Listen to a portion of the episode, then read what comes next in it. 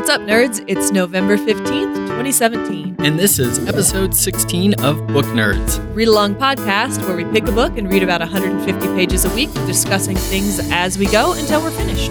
Then we pick another book and do it all over again. I'm Matt Shaboti. And I'm Danielle Bryan, and this week we're discussing pages 136 through the end of Turtles All the Way Down by John Green. But first, hey Matt, what you reading? What am I reading? I have just decided to keep rolling on the Nick Cutter train after enjoying The Troop so much. I have moved on to his second book, I believe, called The Deep, detecting a trend here. Um, and it was good. Mm. It a lot of people it's kind of a love or hate book, even if people loved The Troop.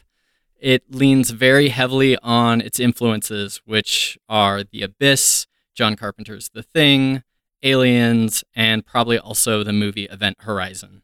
So it's spooky, spooky times in the deep, deep ocean at the bottom of the sea. Is it as gross? yes and no. I would I would say it's still definitely not for the faint of heart, um, but I don't think it's as intensely gross as the troop. But yeah, it's not. So I will still skip it. Yeah, probably. Yeah, but no worms in the eyes. um, Good to know. not not in the eyes. No. Ew. Yep, I'm out. um, but yeah, so I read that. That was good. Um, and then I'm starting. It's. I think I'm just gonna be in one of those phases where I roll through everything the man has written, just because. So I'm reading another book by him called The Acolyte. Um, that is. It seems interesting so far. It's sort of like Fahrenheit 451, but if instead of books being outlawed, it was religion. Um, so it's sort of a strange, like, you know, near future where the religious right has come to power and the protagonist is on the uh, religious crimes division of the police force. So it's a little bit different, not quite so much a straight horror as his other two, but still really enjoyable. Awesome. Yeah, how about you? What are you reading?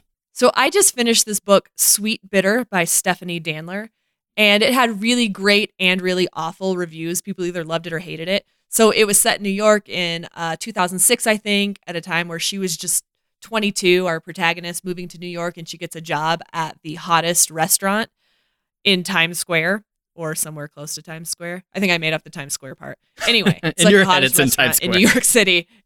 I don't know where that came from uh, at the time. And anyway, it was so. I usually don't like a book that's about, like, say, a 22 year old girl woman. It's just not really an age that I'm into. It's why I'm one of the only people that doesn't like girls. I think it just stresses me out and it's so self absorbed. But this was set in the world of fine dining. So it just reminded me of when I moved to Chicago and like got my first fine dining job. And it was just so evocative of that time where it really was kind of fun when you'd go on your shift. Like now I think of waiting tables and I want to die. But then you'd show up and like your best friends were also scheduled that night and you just kind of kicked in and did it together. And then, you know, you'd roll to the neighborhood bar that was close by that really would stay open just because all the restaurant people would just dump into there at the end of the night. So that was a really fun read for me. Um, oh, and then so you know in our show description how it says we read everything from high literature to hot trash? Yes. Yes.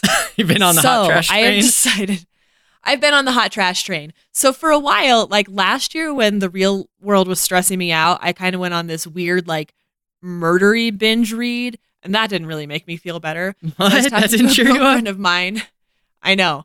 She switches back and forth between what she just dubs vampire porn and then the Pulitzer Prize list. So she reads the vampire porn to escape real life. And then when she gets to a point where she just despises herself, she goes and she picks something off the Pulitzer list. Man, that sounds so like I'm actually behavior. sure that. Yeah, I'm sure the title of what I read it was so fucking terrible. Um, Sweet Ruin, an Immortals After Dark novel. It's a standalone, so it's not really part of the series by Kresley Cole. I, oh my god. Writing was it was so bad that I will admit to you and our listening friends that I just skipped most of the book and I was just like whatever and I just read all the sexy bits and got to the end. It was like a 45 minute read. It was awful. Ugh. So But did but did it improve your mood? I was reading. yeah, for sure. Like nothing could be as bad as, you know, throbbing vampire members. Like it was just something. so there is a whole like subgenre of romantic literature that's out there that is just like the undead hump. Oh God, is So that there like? you go, do you think is that like the Twilight trickle down effect? Probably, but then it's like uh less yearning and more More boning. ripping of yes, ripping of buttons and bodices, yes. anyway, Excellent. after I sort of read it, I now look at my girlfriend a lot differently. So You're uh, like interesting. that was you're, a, you're a complex character, my friend. yeah. If I ever see you and your earbuds are in and I know that like you were listening to something on Audible, I'm now having like I'm like, "Hey, wait a minute. What am I interrupting?" So, uh that was good times. See, it made me in a good mood. It was terrible writing. Sorry, Kresley, if that is your real name your parents made up when you were born. Uh sorry if I offend, but yeah, you lighten my mood, so thanks. Nice. That reminds me, I actually have been listening uh, through Audible. One of their free, random daily free downloads was this book called "The Land Founding: A Lit RPG Saga," um, by the author's name is Aleron Kong. Again, if that is your real name. Um, so this is really strange because it's a fantasy sort of it's a fantasy story but apparently it's of this genre that i had never heard of before called lit rpg which follow me here is basically someone taking a role-playing game a la dungeons and dragons or world of warcraft and then writing it in a literary style. So a la lord of the rings but within the literary narrative the like nerdy stat element of the game is still there so your protagonist levels up and has like dexterity and strength and all of the weird little stat things that you keep track of in video games or RPGs. And I think if I was reading it in a book, it would drive me batshit crazy. But in the audible version, it's actually kind of entertaining, and there's like little sound effects for all the strange. So it's like listening to a weird hybrid of like a book, but also a video game. But I don't know. It's really weird, but it has also been a nice, just passive sort of. I don't. I can kind of shut my brain off and go along for the ride sort of journey. So yeah, that's been keeping my mood afloat lately too. It's your vampire porn. Hey, some people have vampire porn. Some people have audio D and D fanfic. yeah.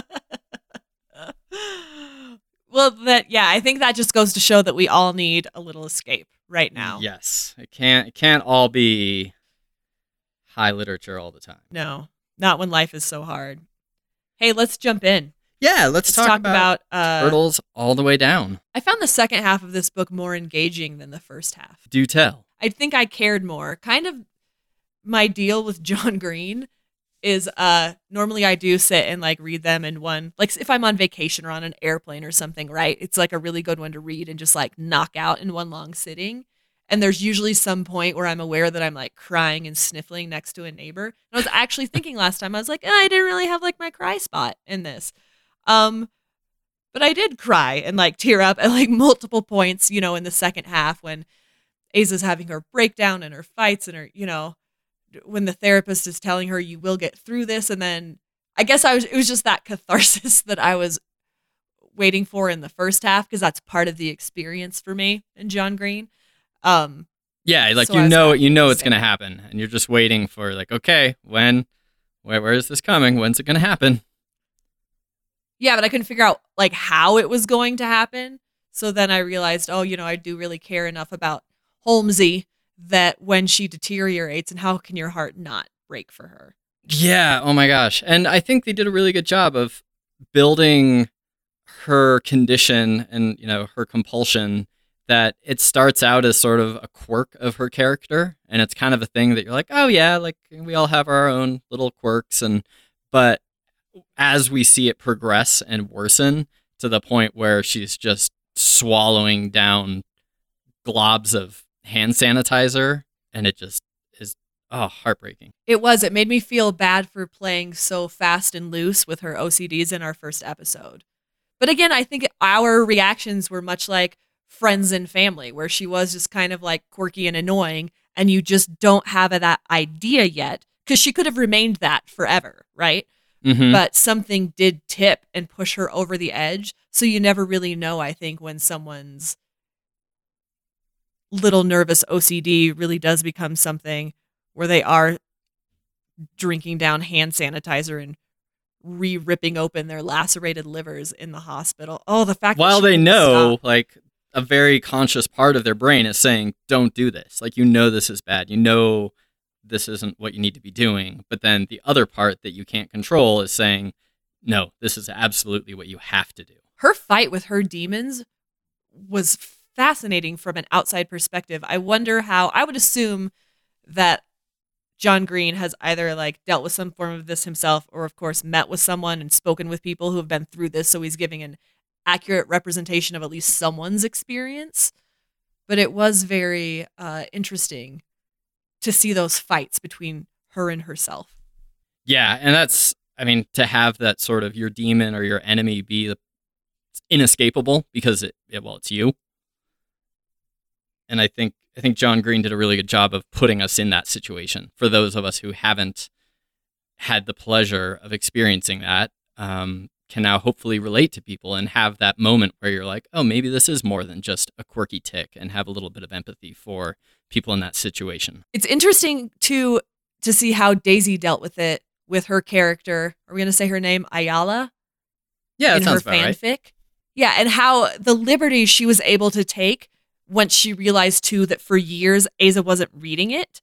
So I know she says that the character took on a life of her own, but to have that, it almost became like her diary, right? So the place that she could go and work out all the trials and tribulations of what it was like to be best friends with this person who had all of these ticks and who really did, because of them, understandably, but still actually fall prey to her own uh just selfishness and her own self-awareness and her inability i think to always see outside of that bubble Yeah, to I mean to deal with that copious navel gazing from your best friend and basically turned her fanfic into her therapy sessions where she can, can unpack and just sort of be like, okay, here's where I I get to, you know, call out the things I would never say to my friend because she's my friend. And so I hold my tongue and I tolerate her because she's my friend and I love her.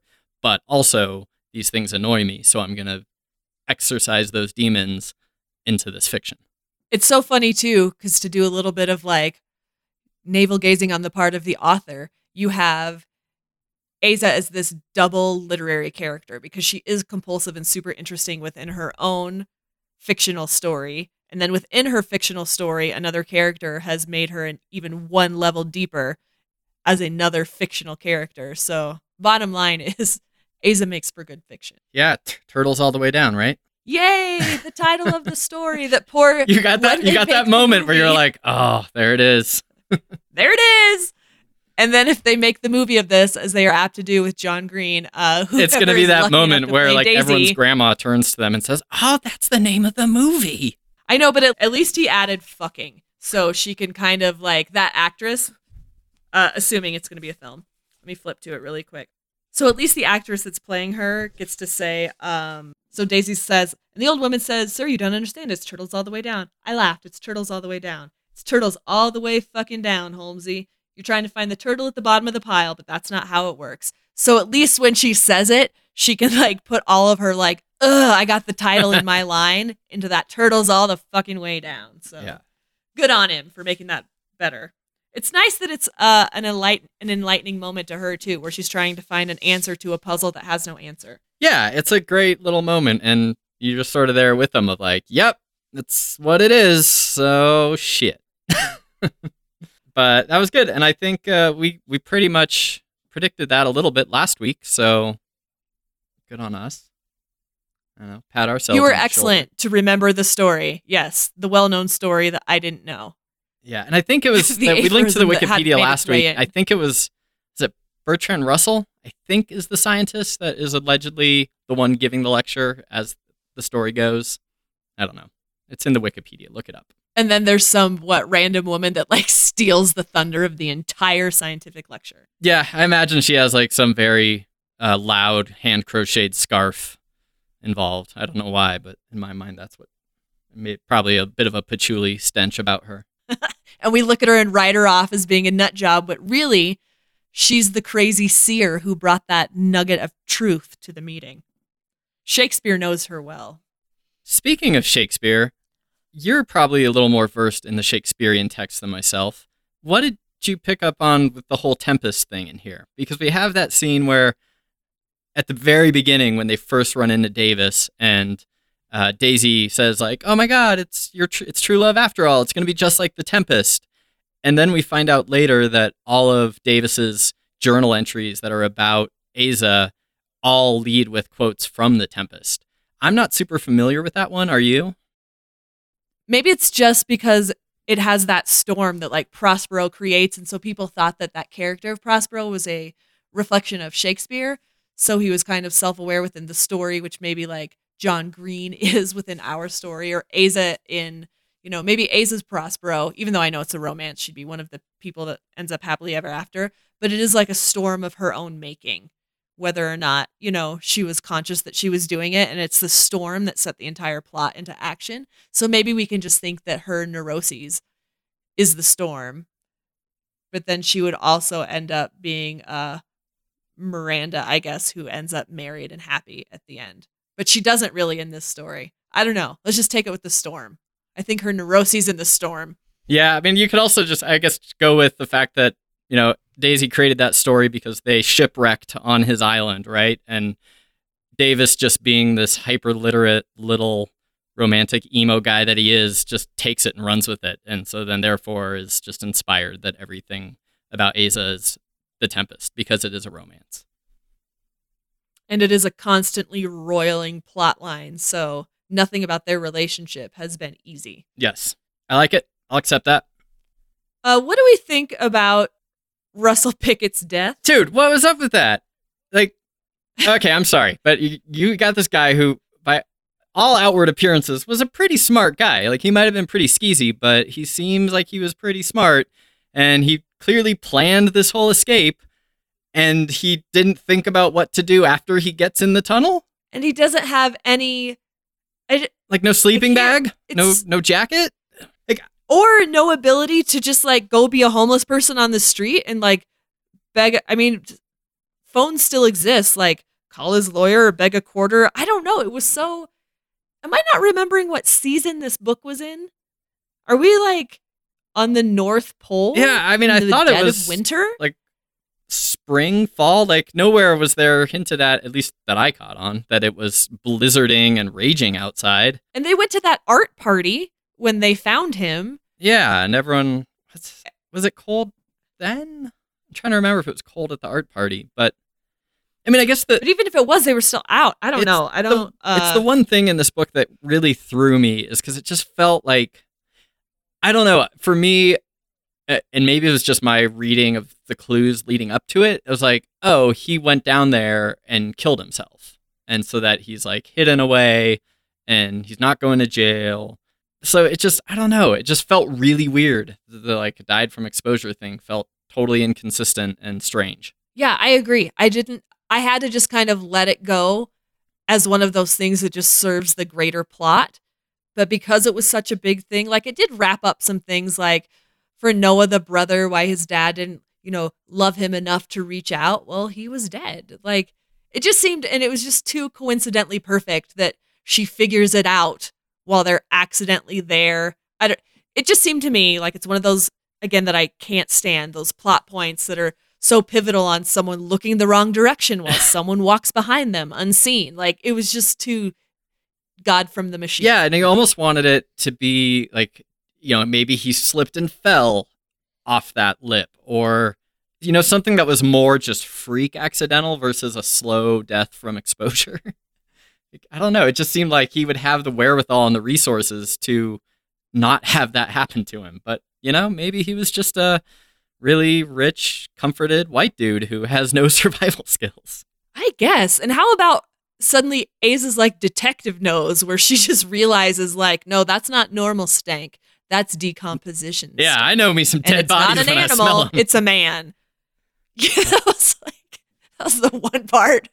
And why is that? The, at that point, like, why doesn't that just throw her into a complete shitstorm of microbes and grossness. Yeah. She won't like give somebody a kiss, but she can be she's sitting down there in the rat sewer station solving a mystery. Maybe that is what threw her over the edge. It did come afterwards. But yeah, I can't I didn't like that part. I thought it was dumb. I had to overcome it to keep enjoying. the Yeah, it was definitely one of those ones like, okay, I'll I'll give you a pass. I'm just gonna keep plowing through, but I'm definitely mentioning this on the podcast. uh, speaking of Aza and her, um, again, all her microbes and facts, I hear you've dug up some more like microbial goodness for us. Yeah, well, I didn't really dig it up so much as just took a note of it in the book. But when she has her little freak out from kissing Davis and she has to Wikipedia or Google, like, do, do you exchange microbes when you kiss and do they stay in your body? The results that she came up with, and I'm assuming that these are accurate, were that 80 million microbes are exchanged on average per kiss. After a six month follow up, human gut microbiomes appear to be modestly but consistently altered.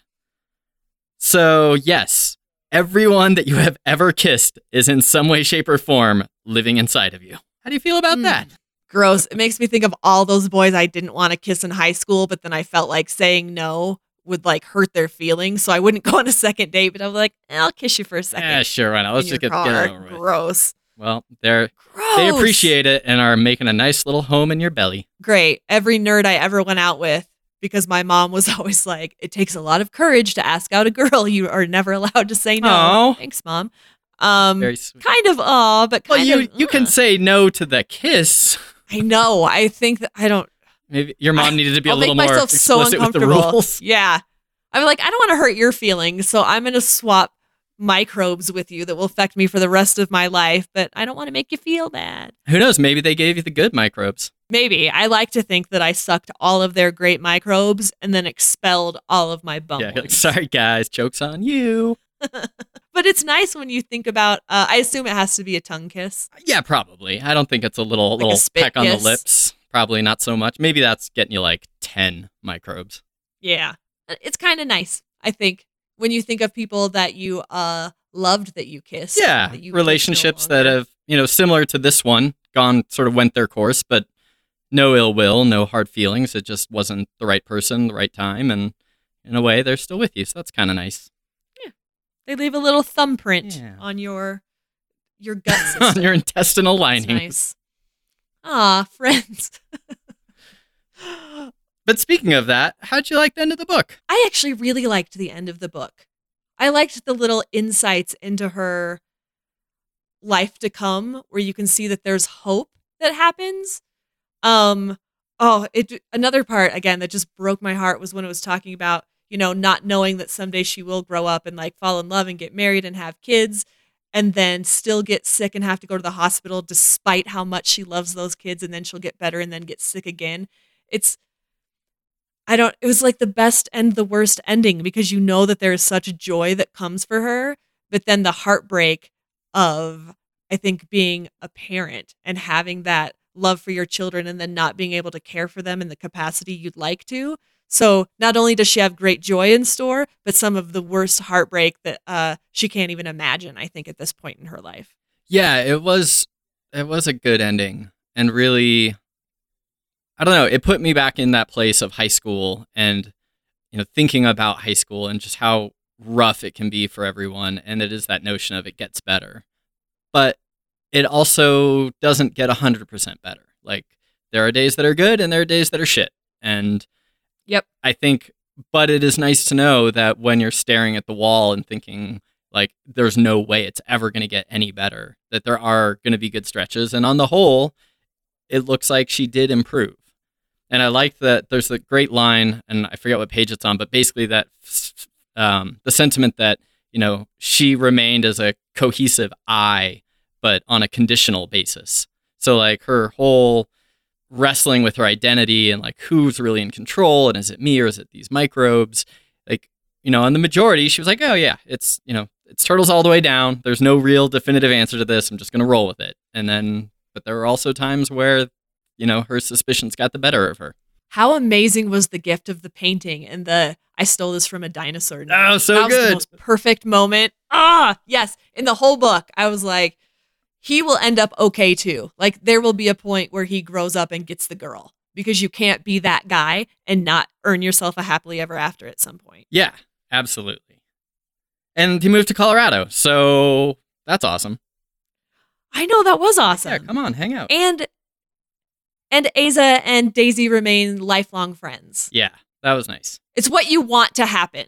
Yeah. When you're in high school or college or wherever and you have like that bosom friend, like this is the thing, like that's the ending you dream of. Yeah, I like the John Green melancholy happily ever after ending, where you still feel like you're left with hope and optimism, but it's not so golly gee shucks that it just feels like a total fairy tale. Like it feels real. Yeah. It's not bullshit. Like the only time in this whole book literally I called bullshit was that like death in the tunnel. Yeah, what But John, what's everything else rings very true. Yeah, I know. Maybe he has a better answer. I bet there's a Reddit thread somewhere. Yeah. Be curious. Anyway, I think that wraps it up for Turtles All the Way Down. That was fun. It was a good read. It was hard to split it over two weeks because I think I literally read it before the last pod and then finished it afterwards. Yeah, it I should have planned that better. You too. I wish I had just finished it right before, but now I've been like sitting on these ideas for a week. So it was a rough one not to read in one go for sure. But now, now we got a big fat one coming up. We are going to be back in December. And in December, our book will be roll. The Golem and the Jinni by Helene Wecker. You picked it. Tell us about it. Yeah, so this was my pick. It's actually been on my bookshelf for quite a while now on the to be read list. Um, it's in paperback now. It came out in da, da, da, da, da. It came out in 2013, so it's a little bit older, but it's in paperback. So your hands will thank you. It's a lovely book. I had a visceral reaction to this book when I bought it. It is just because it, has, it feels like watercolor paper on the cover. Yeah. and I think that might be part of why I picked it for our December read. Is it just has this like it's like watercolor paper, this beautiful snowy New York scene on the cover, and gilded with gold. Like it just feels like a December book, like something you want to curl up with, grab a blanket, some hot cocoa, and go into another world. Yeah, it does feel fantastic. Yeah, and I'm just going to read the summary for because it's probably not a book most people have heard of.